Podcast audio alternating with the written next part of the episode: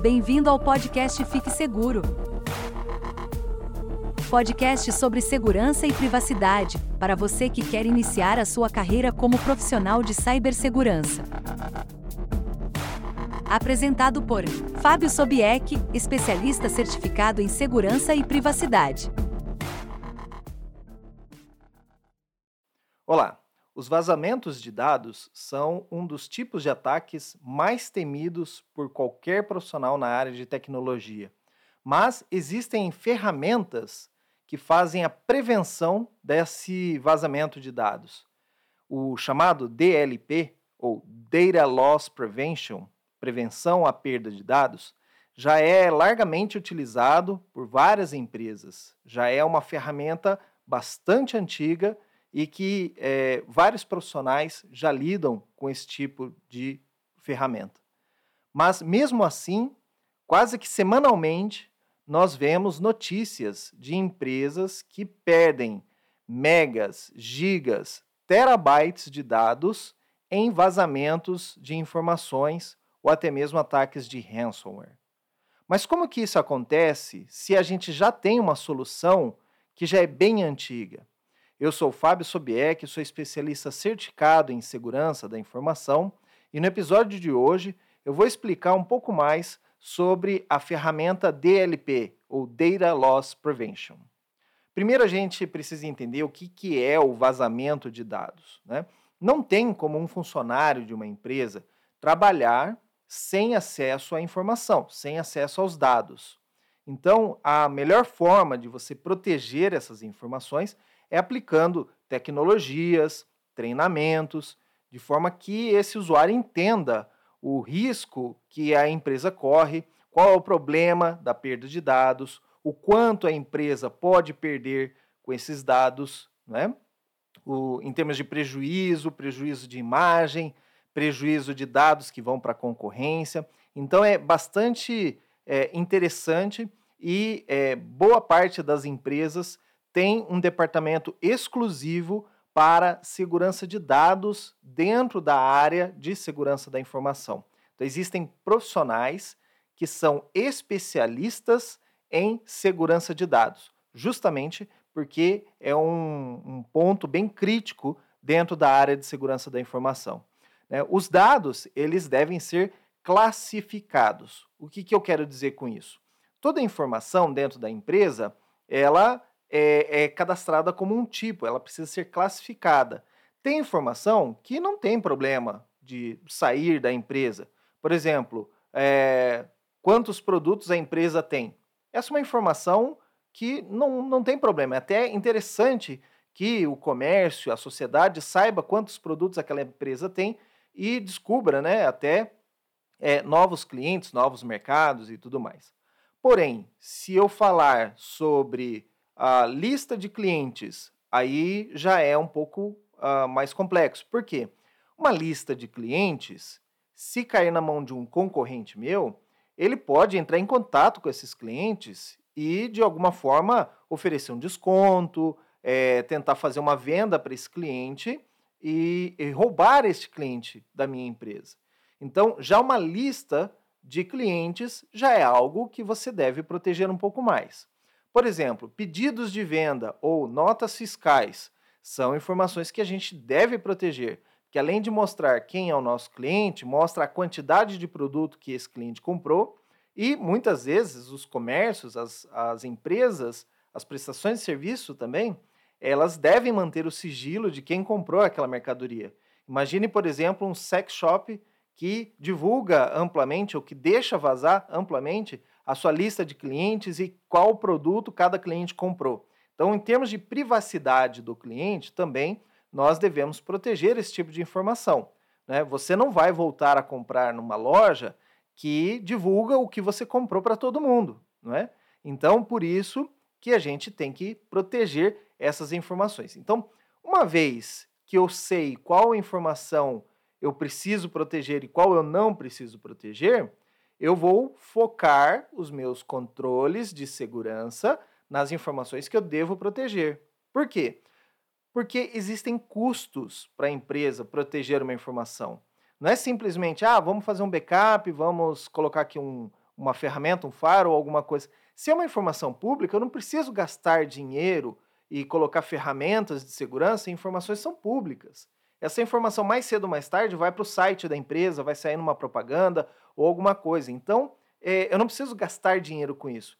A gente também tem que ser comedido dentro da área de segurança em controlar também o orçamento, o quanto que a gente gasta com cada controle de segurança. Senão, a gente vira um departamento que é o gastador da empresa e nem tanto que protege a empresa, né? Não tem algo, o pessoal não vê um retorno desse investimento.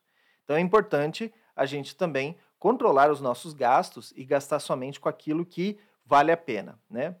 Inevitavelmente, os funcionários, eles vão ver oportunidades a partir da hora que eles conhecem a informação, que eles sabem o quanto vale aquela informação e devido a outros problemas externos, como, por exemplo, um funcionário está um pouco insatisfeito, ou um funcionário tem uma dívida muito grande, ele precisa quitar essa dívida, tem uma pessoa doente na família, ele vê oportunidades de fazer dinheiro com informações da empresa, tá? Então, isso vai acontecer em todas as empresas. Não importa uma empresa grande, uma empresa pequena, todas as empresas isso vai acontecer. O que acontece também numa empresa pequena é o funcionário estar trabalhando ali, ele conhece toda a lista de clientes e tudo mais, ele decide sair da sua empresa, abrir uma empresa concorrente à sua e levar a sua lista de clientes, né? Então, isso acontece, gente.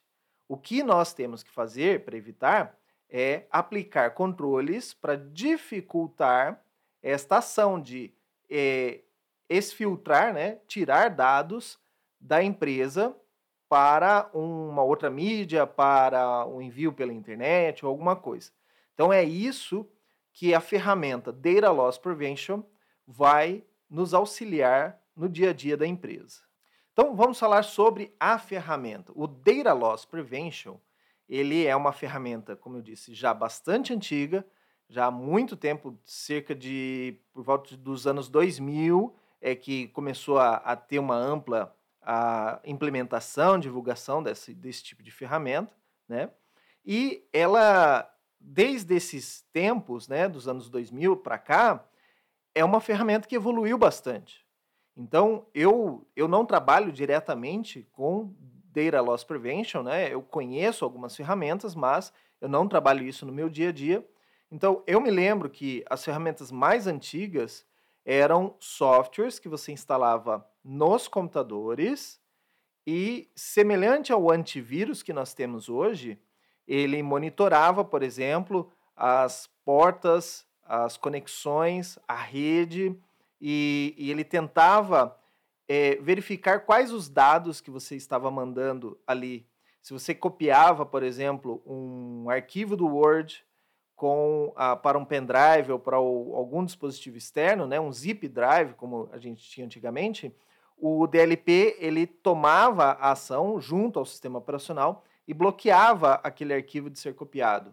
Ou, por exemplo, um DLP que avaliava o seu Microsoft Outlook e quando você anexava um arquivo para um e-mail que tinha um destinatário externo, ele poderia te dar uma mensagem de erro dizendo, olha, aqui você tem informações, esse tipo de informação não pode ser enviada para fora da empresa. Então, ele era como um vigilante. Ele avaliava as informações que você estava manipulando, registrava tudo isso, monitorando, e se você tentava copiar para um dispositivo externo, enviar pela internet, enviar para um webmail ou alguma coisa assim, ele tentava bloquear isso, certo? Então, ele começou dessa maneira. Mais tarde, o DLP também foi instalado diretamente no servidor de e-mail. Então, por mais que o cara conseguisse desligar o agente na máquina, o servidor de e-mail, quando tentava mandar para fora, o servidor de e-mail passava por esse DLP e o DLP checava todas as mensagens de forma a evitar que informações sigilosas da empresa fossem vazadas. Depois disso, o DLP também evoluiu para o acesso à internet, o proxy. E muitos desses proxies, eles já bloqueavam certos endereços, porque sabia que ali era um endereço para envio de mensagens, para envio de e-mails ou para envio de arquivos. e o DLP já cortava isso, independente se você fosse mandar uma foto sua ou alguma coisa assim, ele já evitava. E muito do que você trafegava, ele olhava, ele inspecionava os pacotes de rede e os envios para verificar se ali tinha alguma informação sigilosa. Então, o DLP ele foi uma evolução, ele foi evoluindo, né? Hoje, atualmente, eu não sei como que eles estão em termos de tecnologia, se evolui muito do que era isso, mas a gente sabe que as ferramentas de DLP, elas agora atribuem análises comportamentais e tudo mais, de forma a analisar melhor o que o usuário está fazendo ou tentando fazer e bloquear menos ações oficiais, menos ações legais das ilegais, entende?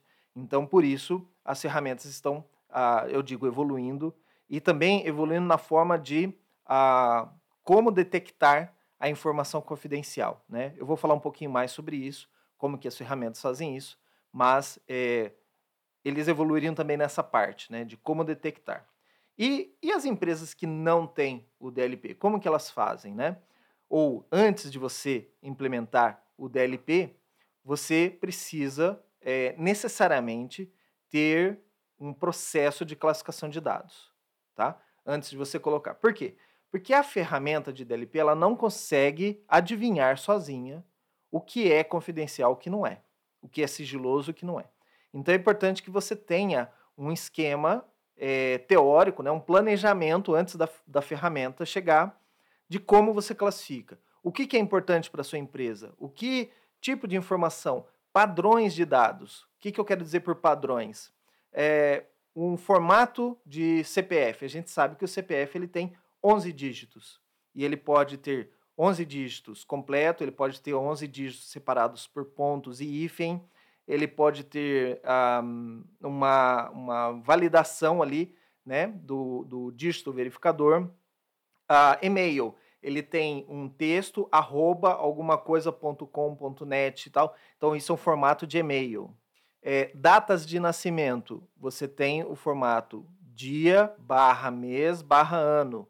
Então, são informações e padrões que você já conhece e, encontrando um documento que tenha algo neste formato, pode ser um indicativo que aquilo é uma informação de data de nascimento.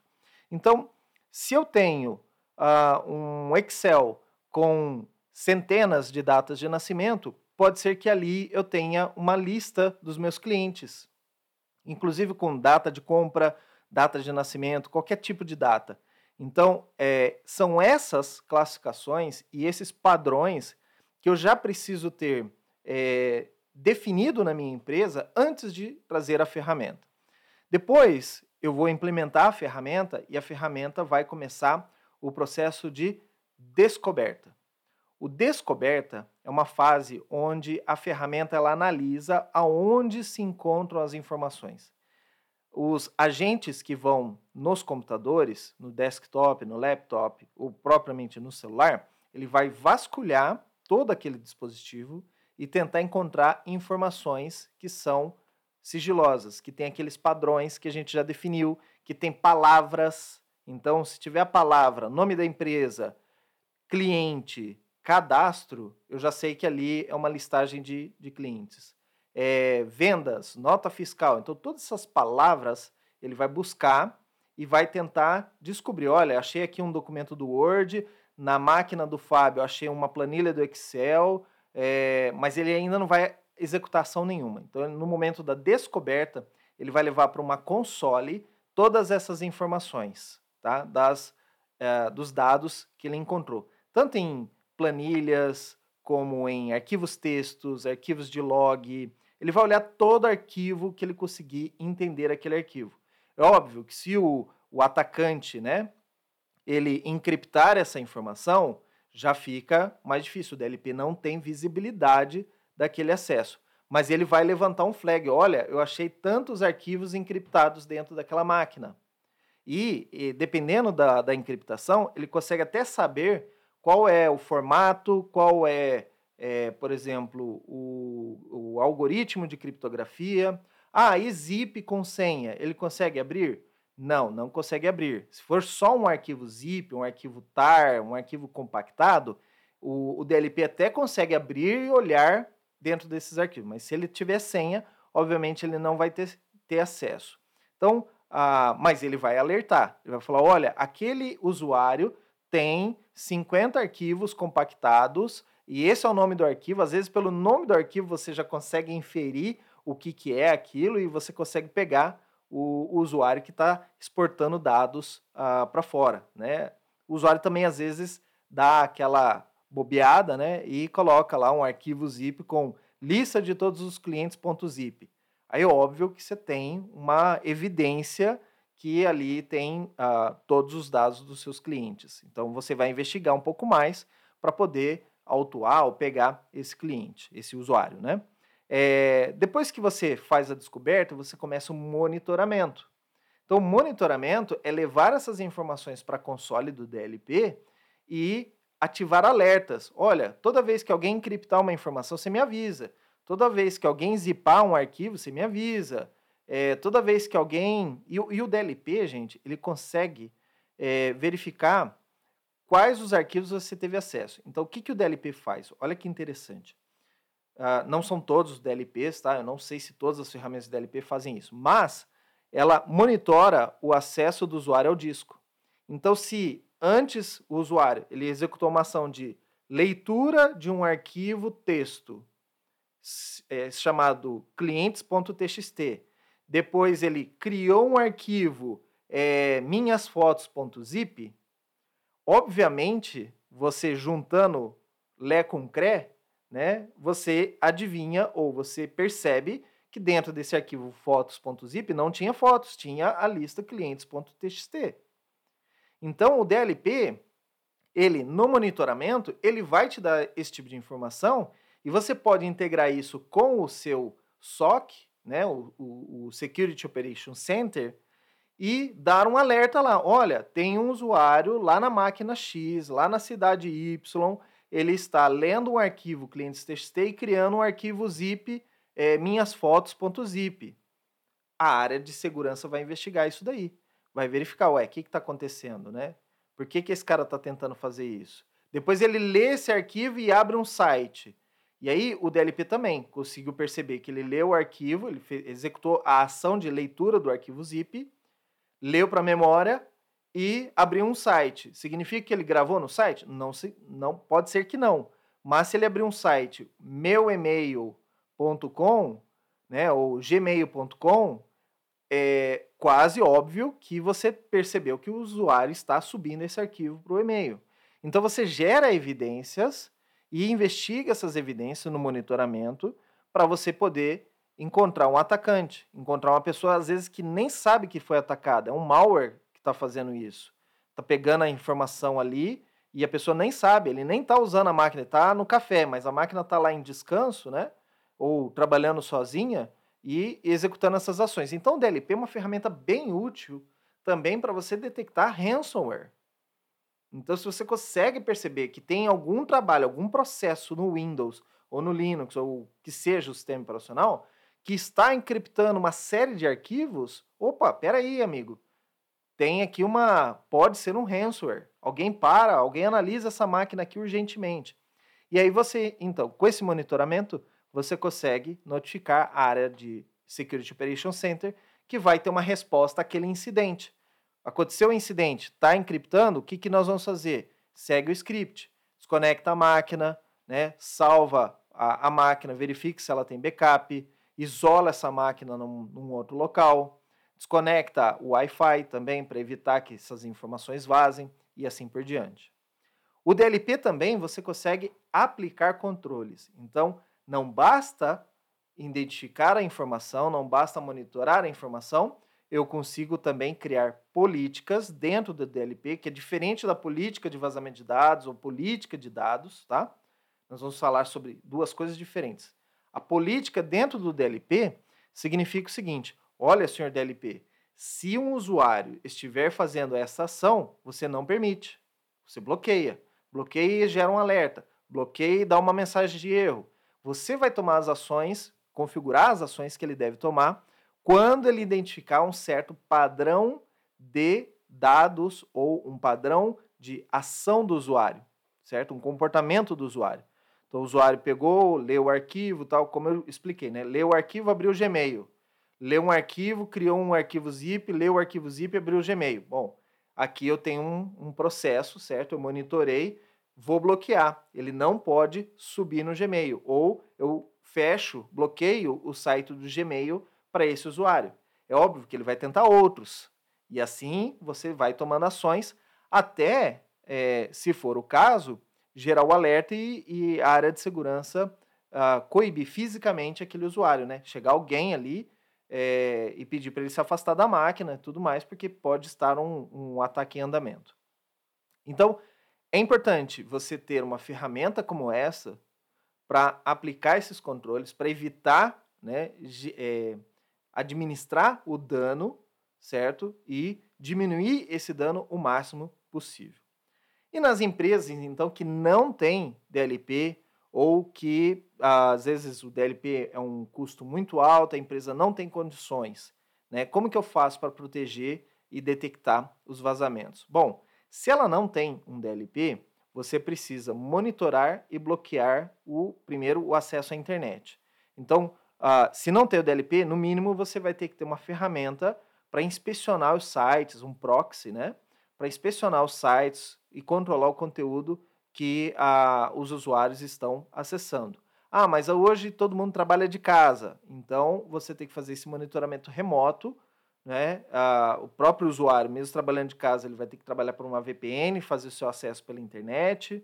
Então fica um pouco mais difícil executar essas ações quando você não tem um DLP, mas o passo seria proteger o acesso à internet para evitar que esse usuário vaze informações através da internet. Também você tem que monitorar e criar regras para os seus e-mails.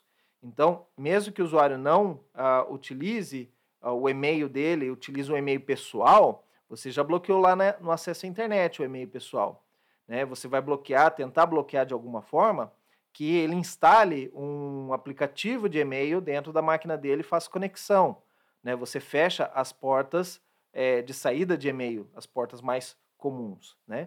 Mesmo assim, ele tem como fazer um bypass disso, mas esse é tema para um outro dia. Mas você vai tentar proteger ao máximo. Nem todo usuário é esperto o suficiente para fazer isso. Você não pode usar a segurança como ofuscação como regra de segurança. Ah, ninguém vai saber fazer isso. Um dia o cara aprende a fazer. Ele vê um site na internet que ensina a dar um bypass, mas tenta aplicar o máximo de controles que você puder, de forma que ele tem mais dificuldade para fazer um envio de e-mail ou alguma coisa assim. Outra coisa que você pode aplicar são bloqueios de USB, de impressoras. Isso você pode fazer, se você trabalha com Windows, você pode trabalhar o grupo de políticas, né, o GPO. Então, existem regras, né, políticas dentro do GPO que você aplica para as máquinas e com isso você consegue bloquear as portas USB para que evite que o cara coloque um storage externo ou uma USB, né? Eu trabalhei numa outra empresa que eu usava Mac para a empresa. Então, nós instalamos um MDM por obrigação, né? A empresa exigia que você instalasse um MDM e esse MDM ele tinha funções de DLP, ele bloqueava a porta USB para o envio de informações. Só que, no entanto, o meu Mac ele tinha uma USB-C e não sei por que a ferramenta não bloqueava USB-C. Então, se eu tivesse um adaptador USB-C para USB normal, eu poderia ligar um disco externo normalmente na minha máquina e burlando assim o sistema. Mas os profissionais de segurança eles devem não só aplicar os controles, eles devem testar e saber, por exemplo, olha, na minha empresa eu tenho pessoas que têm USB-C e outro USB padrão, né? Então eu tenho que testar esses dois casos. Não sei se eles testaram, né? Mas tinha esse problema no software. Eu cheguei a reportar, porque eu sou um profissional de segurança, então toda vez que eu vejo algo errado, a minha missão ética é reportar isso para a empresa, dizendo, olha, tem esse problema aqui, né? Pode ser que alguém utilize para vazar dados. E depois, em seguida, eles fizeram alguma atualização que passou, então, a bloquear também a USB-C. E se você não tem nada disso, você também pode aplicar controles de segurança física, que aí são mais caros e complexos, que é, por exemplo, uma empresa que eu prestei serviço e era uma fábrica, e nessa fábrica eles tinham muitos segredos, né? Então, eu me lembro que era bem no começo dos smartphones e os celulares começaram a ter câmeras. Não era bem rudimentar as câmeras. Ele tirava foto em formato VGA, que é o formato 640x480. A foto ficava horrível, mas era uma maneira de vazar informações. Então, eu me lembro que no começo dessa empresa, que eu fui prestar serviço, eu não poderia entrar com o meu celular, porque o meu celular ele tinha câmera. Eu tinha que deixar o meu celular na portaria, num armário fechado, pela área de segurança física, e eu acessava, entrava lá na empresa, fazia o meu trabalho diário, né, uma implementação de um projeto de segurança, e quando eu saía eu podia resgatar o meu telefone celular. E era muito estranho, porque muita gente reclamava, poxa, mas eu preciso do meu celular, porque eu posso receber uma ligação, tudo, mas não tinha jeito. Se você quisesse entrar na empresa, você tinha que aceitar as condições. E ali também você não podia entrar com pendrive, com memory key, com disco externo. Naquela época a gente tinha CD-ROM gravado, né, o gravável, e alguns laptops tinham gravador de CD-ROM ou de DVD-ROM. Então, também as mídias, se você... Eu lembro que eu fui com uma mochila e eu tinha algumas mídias de CDR, e algumas era CDRW, que você podia apagar e gravar, apagar e gravar. E as de CDR eles deixaram entrar, mas as de CDRW não permitiram acesso, né? Então eu tive que também deixar lá na portaria. Então, eles tinham essas informações, eles sabiam disso, que poderia se vazar informações dessa maneira. Hoje em dia, eu sei que já não tem mais essa política, eles têm outros tipos de controle, porque ficou inviável para a empresa armazenar e guardar todas aquelas informações, os dispositivos e tudo mais. Foi bem traumatizante para a empresa, para os funcionários, até que a área de segurança conseguiu chegar num consenso. Então, veja que a ferramenta de DLP, o custo dela não é só o custo da ferramenta, é o custo de todo esse trabalho que eu teria se eu não tiver a ferramenta correta, né? Seria a mesma coisa que eu parafusar um parafuso Phillips com uma faca ou com uma chave de fenda. Às vezes eu consigo, mas vai me dar mais trabalho. Pode ser que eu espane o parafuso. Então, aqui também, de novo, DLP não é tão caro e o custo dele não é só referente ao custo da ferramenta. O custo também do conforto e do trabalho extra que você vai ter ou que você pode ter caso esse recurso, né, não seja provido pela empresa. Bom, existe uma forma, né, o DLP, como que ele vai trabalhar. Ele não tem, como eu já expliquei para vocês, ele não tem a mágica de descobrir as informações sozinhas. Ele precisa de uma interação externa. E parte dessa interação, ela passa pelos métodos de controle de acesso. Então, é importante que você entenda os métodos de controle de acesso mais comuns para sistemas de arquivos que nós temos atualmente. O primeiro conceito que a gente precisa definir é o conceito de proprietário. O que é o proprietário da informação? Normalmente, o proprietário da informação é a pessoa que gerou aquela informação pela primeira vez, tá? Não estou falando aqui do contexto da LGPD. Na LGPD, o proprietário, o dono da informação, é os dados a quem pertence. Então, se eu tenho dados do cliente Fábio, esses dados, o titular dos dados é o Fábio, o dono dos dados é o Fábio. Aqui eu estou falando exclusivamente no contexto de controle de acesso.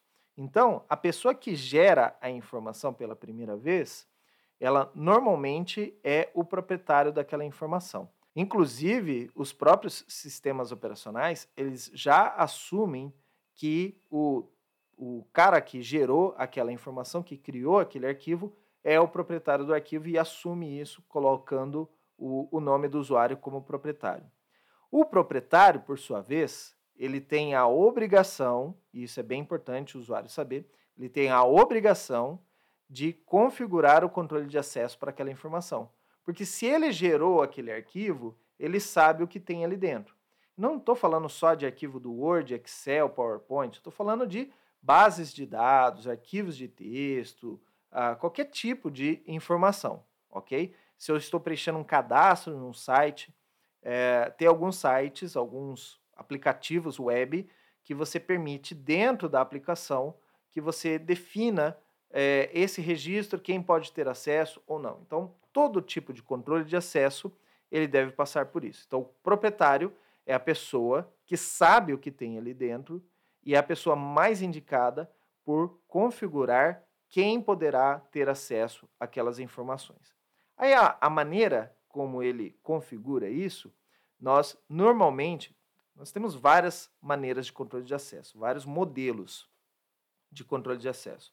Mas os que são mais comuns são o DAC, ou Discretionary Access Control, ou controle de acesso discricionário, e o MAC, MAC, Mandatory Access Control, que é o controle de acesso mandatório. Então, vamos falar primeiro sobre o discricionário, que é mais fácil para a gente entender, porque é uma realidade maior nos nossos sistemas. O discricionário é aquele onde você pega um arquivo, associa um usuário ou um grupo e diz, esse usuário pode ler, gravar e executar esse arquivo. Este grupo pode ler, gravar e executar esse arquivo.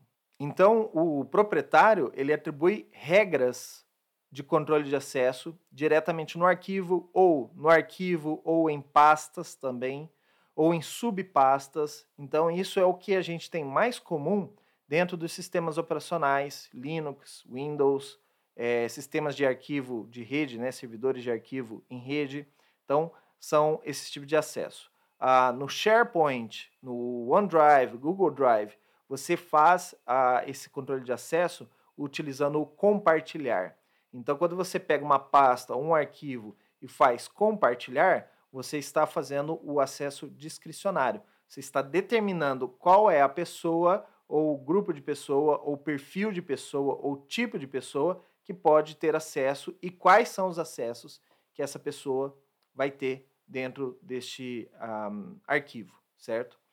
Já o mandatório, ele é mais utilizado em governos, instituições militares, mas também em algumas empresas. O mandatório, você não vai pegar cada arquivo e determinar, esse aqui pode acessar João e Maria, esse aqui pode acessar Cristina e Carlos, certo?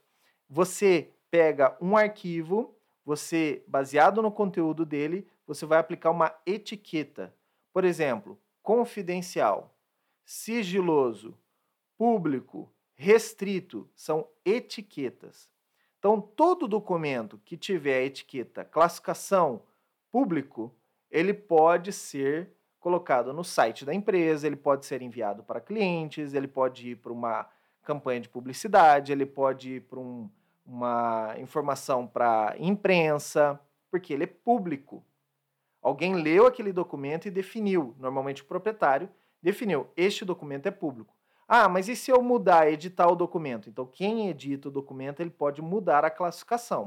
A partir da hora que ele inserir uma informação que não pode ser publicada no site, pode ser colocada para todo mundo, ele pode mudar a restrição. Agora, a classificação dele é restrito, ou sigiloso, ou confidencial, certo? Então, essas classificações, elas servem como um modelo geral. É óbvio que se eu peguei um arquivo do Word, coloquei lá público e coloquei esse arquivo do Word lá num compartilhamento, por exemplo, e só dei acesso ao João, você está misturando dois controles de acesso. Você está colocando o controle de acesso mandatório dentro do arquivo e um controle de acesso discricionário. Então, isso é o que acontece na maioria das empresas privadas.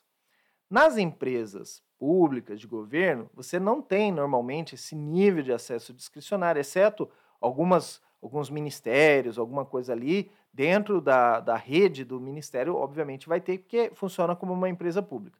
Mas documentos que são públicos, por exemplo, projetos de lei, notações orçamentárias, gastos públicos, existe uma lei de transparência, principalmente no Brasil, em outros países também tem, nos Estados Unidos também tem essa lei de transparência. Porque se é uma coisa do governo, os cidadãos precisam ter acesso, então por isso tem a legislação de transparência.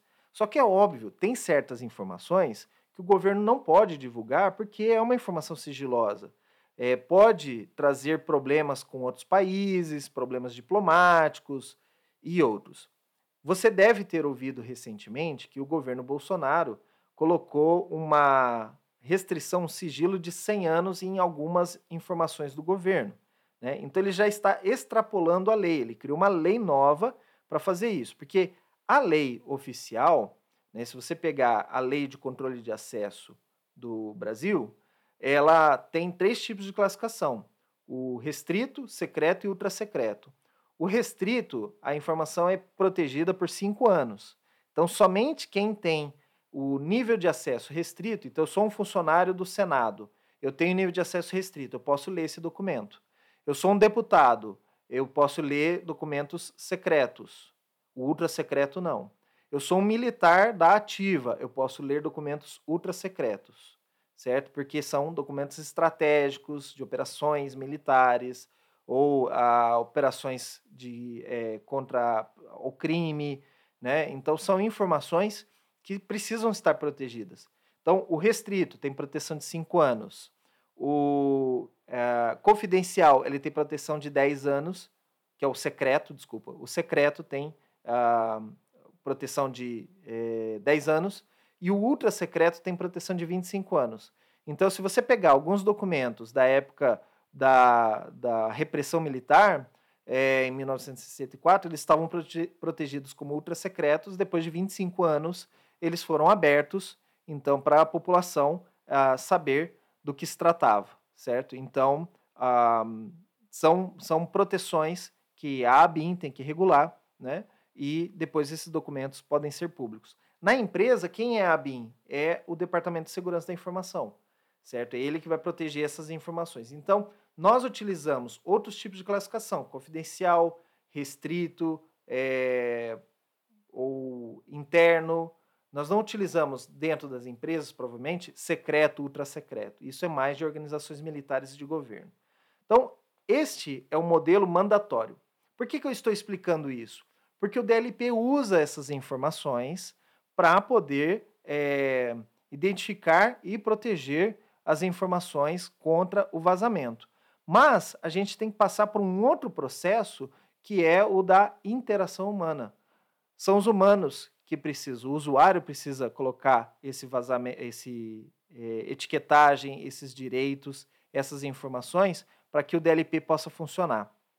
Então, o controle de vazamento de dados, ele passa necessariamente pela conscientização do usuário. Sem o usuário entender a importância disso, ele não consegue aplicar isso dentro da empresa. Ele tem que saber o que precisa ser feito. E para isso, nós vamos, lembra que eu falei de políticas do DLP? Nós vamos criar uma política, que é a lei do Departamento de Segurança, uma política que vai ser publicada para todos os funcionários, dizendo o que eles devem fazer, quais informações eles devem classificar, como eles devem classificar, o que pode, o que não pode. Porque se o usuário não sabe as regras, e aí essa política é um documento que é enviado para os usuários ou publicado em um local, né, e os usuários têm acesso e podem ler as regras daquela empresa. Então, essa lei vale aqui para dentro da empresa. Se eu estou trabalhando num banco, é uma lei. Se eu estou trabalhando no varejo, é outro tipo de informação, é outro tipo de regra.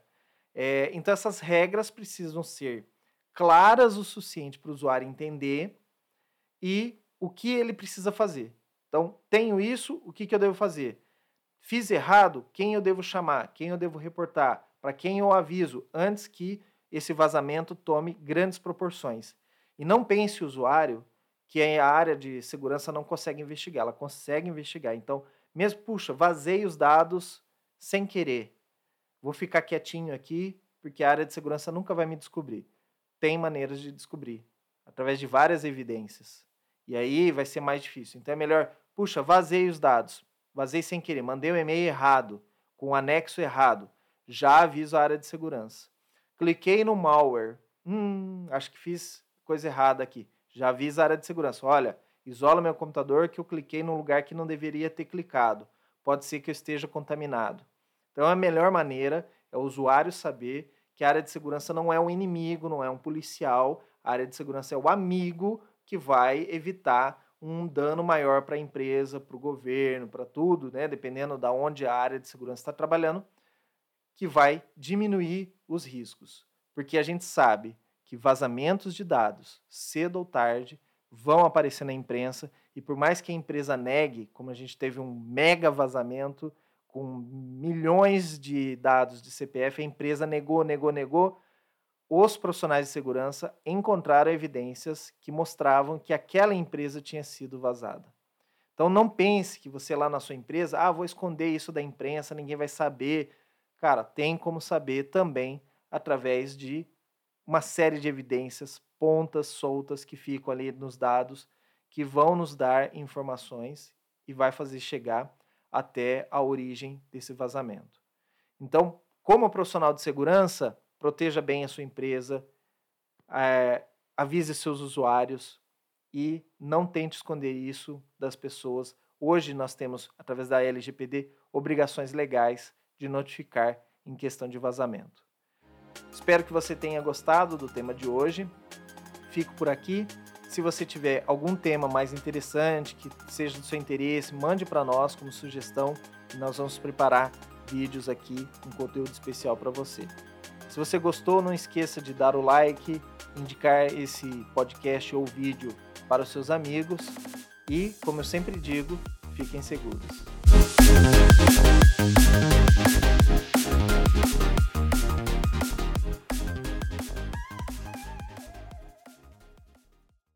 Você ouviu o podcast Fique Seguro, apresentado por Fábio Sobiec.